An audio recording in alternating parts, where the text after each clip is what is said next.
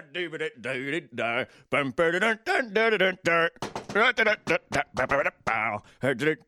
it's open. All right. Yes, hello. Woo. There's no need to knock. There's an open sign on the door. You come right in. No need to knock. My name is Alabaster. Welcome to my Haberdanger. How may I help you? Hey, Alabaster, yeah, sorry, I just gotten carried away. Got that new hit by Mahler stuck in my head. I went down to see him at the perform at the place. It is hard. Yeah, so what's... Oh, well, yes, I'm a big fan of Mahler. What tune were you singing? Oh, you know, the Virgin Banana to get the bond there, down there, the one it did the other night is a bond, you know, and the guy's got a big old false ending. I love it. It tricks me every time. I always think it's about to wrap up, and then it comes back in with the bird.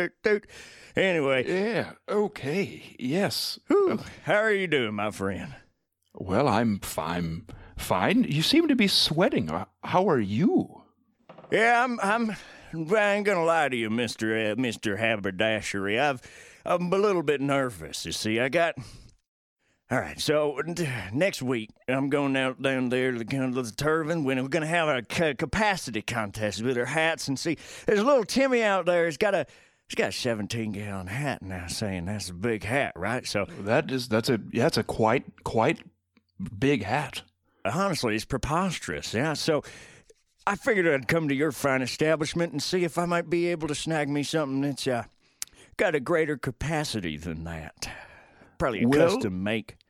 Well, yeah, I'm familiar with making custom hats. That's perfectly fine. Now, beautiful. You said he has a 17-gallon hat?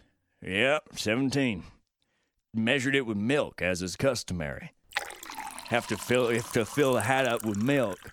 And then walk down the line and not spill a drop, and then they measured it the other end. Gives milk time to set in. That way, you can't cheat with one of them absorbent hats. It's got to be real repellent of water and milk, specifically milk.